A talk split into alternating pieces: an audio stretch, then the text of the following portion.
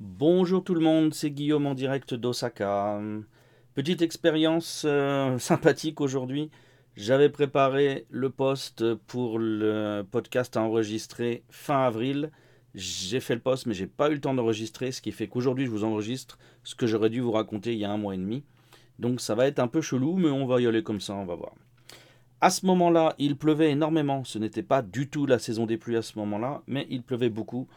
Et ça faisait que mon stream Twitch était très décalé, très gêné. Parce que streamer sous la pluie, c'est quand même une grosse galère, surtout quand c'est à base de téléphone. Donc c'était un peu dur. Mais j'ai passé la période. Maintenant, c'est la période difficile suivante qui commence. C'est l'été où il fait chaud, les machines chauffent. Et du coup, voilà, c'est vraiment pas facile. On n'a pas beaucoup de mois où c'est vraiment sympa et facile de faire des streams. C'est un exercice assez difficile. Dans les choses que je voulais vous raconter, d'abord il y a une histoire qui commence à se répéter pour nous. C'est un problème avec les livreurs, Uber Eats et associés et autres, et concurrents, qui est à notre bénéfice, mais c'est chelou. On a eu, depuis le début de l'année, à plusieurs reprises, des repas qui ont été livrés en sans contact devant notre porte, alors qu'on n'avait rien commandé.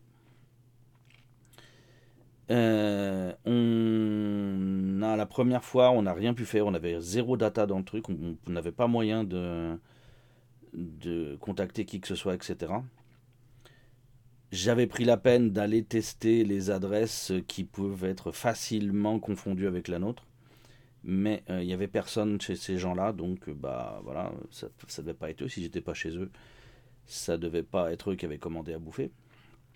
Donc on s'est retrouvé comme ça avec de la bouffe chinoise à l'époque, celle-là.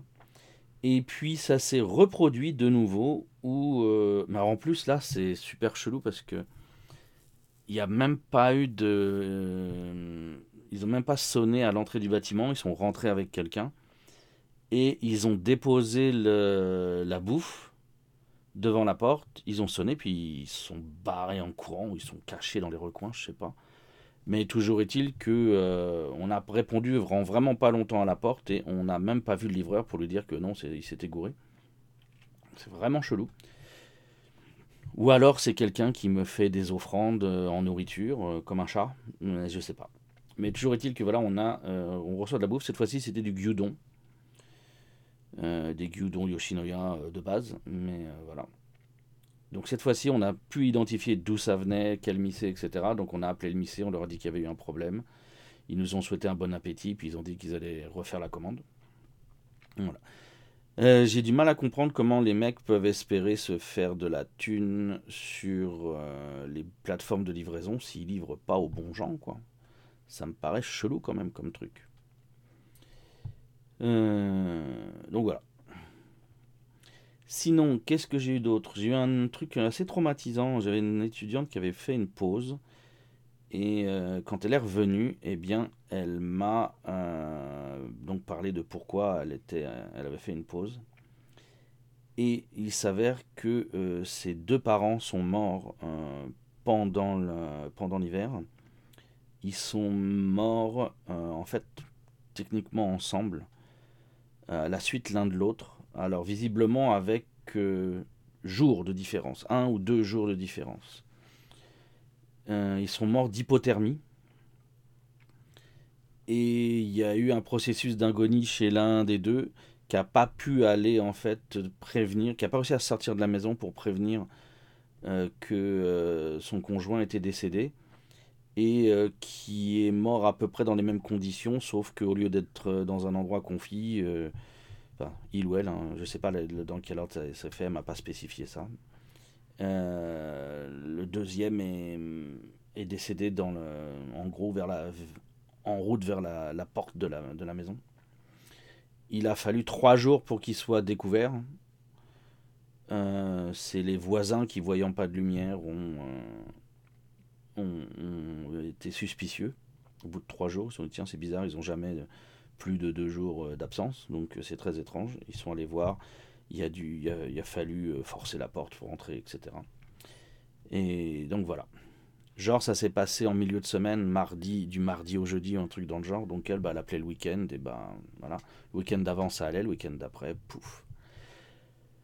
Et donc d'hypothermie dans une maison à Osaka, quoi. C'est lourd, hein. Alors, une histoire comme ça dans la famille, c'est chaud, hein. Alors en plus, c'est quand même un peu bizarre. Donc ils ont fait faire une autopsie pour voir s'il y avait eu des causes autres, mais elle m'a dit que non, c'était des morts naturelles, hypothermie. Donc voilà, ça c'était la partie triste. Sinon, c'était le printemps, donc on a eu les affaires d'école. Donc qu'est-ce que j'ai à vous raconter sur les écoles cette année ? D'abord, fin de l'année scolaire, mars, mon fils qui terminait l'école primaire a eu une cérémonie de fin de cycle. L'organisation était un peu chelou, bien entendu, forcément, avec le Covid. Il y avait le droit à un seul parent dans le gymnase de la cérémonie. Et le deuxième parent pouvait, s'il le souhaitait, aller dans la salle de classe et voir sur le circuit fermé de télévision de l'école. Mais pas moyen d'assister avec un Zoom ou un truc depuis ailleurs. Donc c'était un peu relou. La cérémonie était beaucoup moins animée, beaucoup moins cool que d'habitude. Pas de chant, pas de machin et de trucs. Donc bon, c'est passé vraiment sans... Voilà, il n'y a rien eu d'exceptionnel. Ce qui est un peu dur pour les enfants de cette génération-là, parce que c'est quand même un événement assez important dans la vie des enfants, cette cérémonie de fin d'école primaire. Ça, c'est ma femme donc qui est allée, et en termes d'équilibre mari-femme, eh bien, c'est moi qui ai fait la cérémonie d'entrée au collège. Et là encore, cérémonie réduite aux plus petits dénominateurs communs. Très bref, bon truc... présentation des profs, entrée des enfants, applaudissements, introduction, les règles, les machins, hop, on envoie les enfants dans les classes pour qu'ils fassent connaissance avec leurs profs. Et puis, petit avertissement PTA, machin, on a besoin des présidents de trucs, de bidules, de machin. On a eu un petit speech sur la sécurité online en disant que dans ce... In this dire world of SNS, eh bien, il fallait prévenir les enfants au sujet des réseaux sociaux, blablabla, line, les photos tout nues, truc muche machin. Et on en reparlera dans un prochain podcast. Je vais pas spoiler aujourd'hui, je vais en parler dans un autre podcast. Et donc voilà, sur le moment j'ai rigolé, puis maintenant en fait je rigole moins, mais je vous expliquerai. Parce que en fait, l'arrivée au collège, ça correspond souvent ici aussi donc à l'obtention du premier téléphone portable, puisque les limites ici c'est 13 ans en fait officiellement pour les contrats enfants, etc. Sauf les contrats vraiment complètement enfants qui sont pas des téléphones mais juste des beepers et des machins. Donc voilà. D'un autre côté, ma fille a fait sa rentrée en deuxième année et là, c'est pour mettre un petit coup de félicitations au Japon. Ma fille n'a pas encore bien compris qu'il fallait être diligent dans les transferts de documents entre l'école et les parents. Et donc, le soir de la rentrée, oui, le premier jour, elle y va, elle reçoit la liste. Et ma femme rentrait tard ce soir-là. Et elle nous sort la liste des fournitures à avoir pour le lendemain, ou le plus rapidement, mais il y avait une partie pour le lendemain, c'est sûr. Elle nous sort ça à 23h. Tout d'un coup, elle se réveille, en fait. Elle revient, « Ah ouais, maman, il y a ça, machin, truc. »« Pourquoi tu l'as pas dit avant ?» Elle nous dit, « Dîner, machin. » Et là, les Yakuen Shop, hein, c'est vachement pratique. J'en ai une pas très loin de la maison, qui est ouverte 20h sur 24. Ils font du genre 6h du mat à 2h du mat, un truc. Et voilà, j'ai pris ma petite liste, mes clics et mes claques, et je suis allé au Yakuen Shop. Dans le Yakuen Shop, j'ai trouvé tout ce dont j'avais besoin, parce qu'il n'y a pas de requête extravagante de la part des profs qui veulent des petits carreaux avec 48 pages. Non, on a les cahiers par différents imprimeurs, mais il y en a un principal quand même.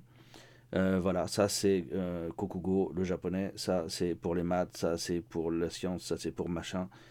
et il peut y avoir 2 ou 3 options, mais qui sont clairement indiquées dessus, et on regarde la feuille, les options choisies par les profs correspondent exactement à ce qui est disponible dans le marché, on prend ça, blablabla, bla bla, pouf.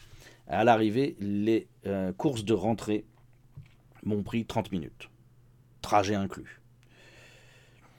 Voilà, à 23h, entre 23h et 23h30. Donc c'est ça que j'aime au Japon, c'est qu'il y a beaucoup de choses quand même où ça peut se régler d'une manière tellement plus facile et tellement moins galère que par chez nous. Je me souviens de mes parents avoir galéré pour trouver les cahiers 48 pages, grand carreau, couverture bleue avec un machin. Enfin bon, jamais eu ce problème en tant que parent ici. Donc voilà.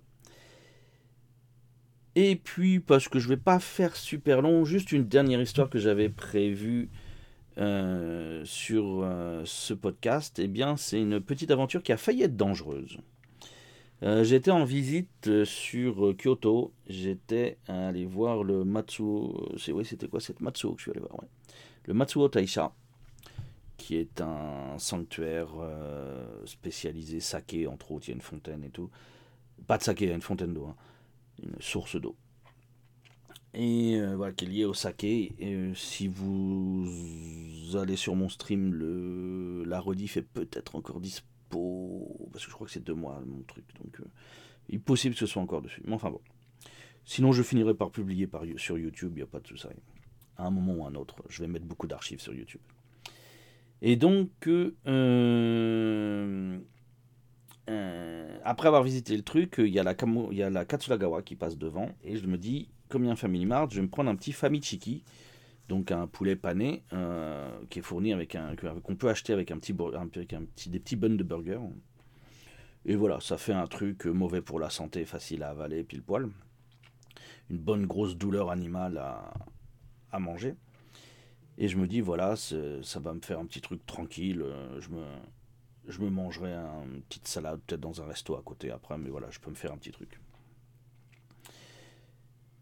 J'avais pris une salade aussi, pardon, oui, sinon j'ai pris une salade aussi. Et donc, je m'assois sur la digue, qui est sur le bord, qui limite la Katsuragawa. Je m'assois sur un banc qui est presque sous un arbre.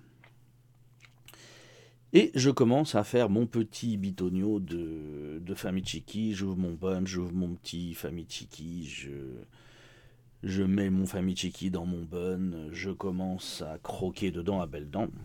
Et puis tout d'un coup, vraiment à proximité de mon œil, vraiment à 1 mètre de moi, 1 mètre 50 maximum, tout d'un coup, un gros bruit de chiffonnement de machin.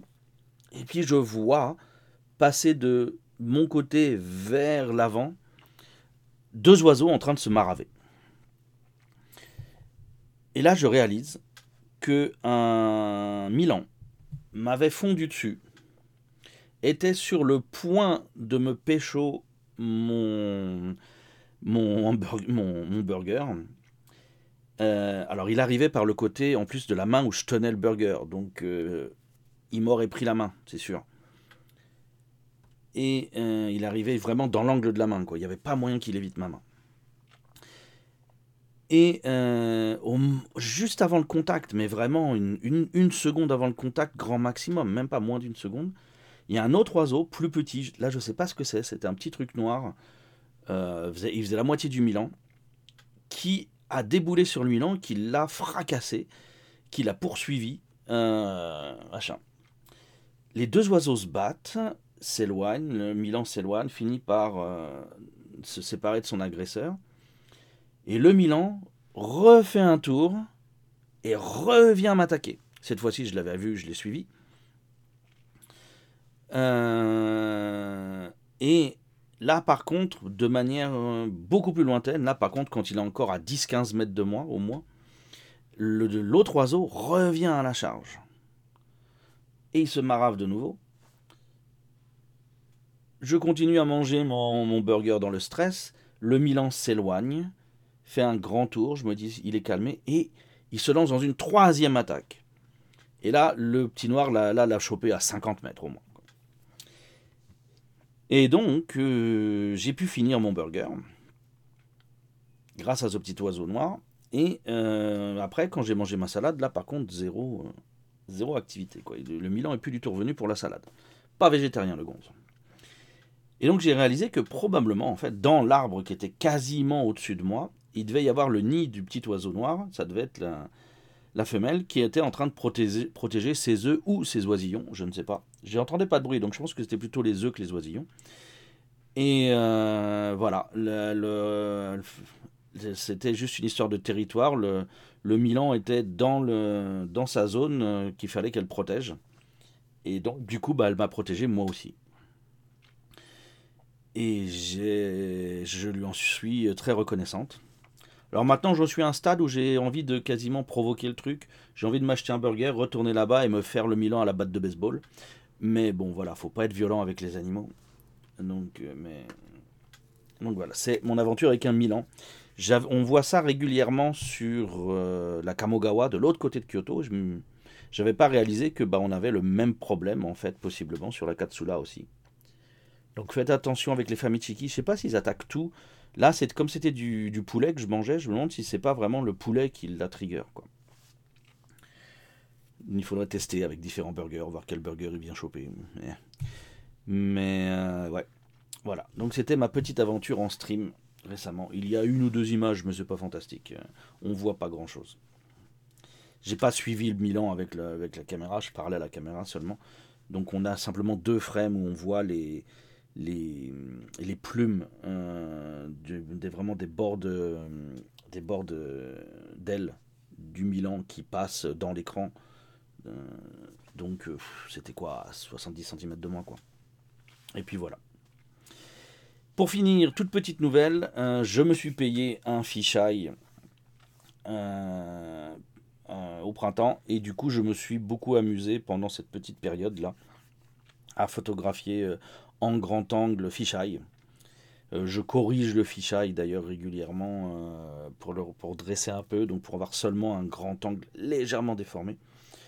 Et donc si vous suivez mes différents comptes, à un moment ou un autre, vous finirez par remarquer que j'ai quelques photos qui sont grand angle, parce que je n'update pas beaucoup et je ne mets pas forcément les photos que j'ai faites au grand angle. Donc voilà, je pense que ça suffit pour aujourd'hui. Je vous ai tenu la jambe pendant quand même presque 18 minutes. J'ai encore beaucoup d'histoires, mais c'est mieux de préparer un autre podcast pour vous raconter ça. Je vous souhaite une bonne journée, une bonne continuation, une bonne saison pré-estivale, et je vous dis à bientôt.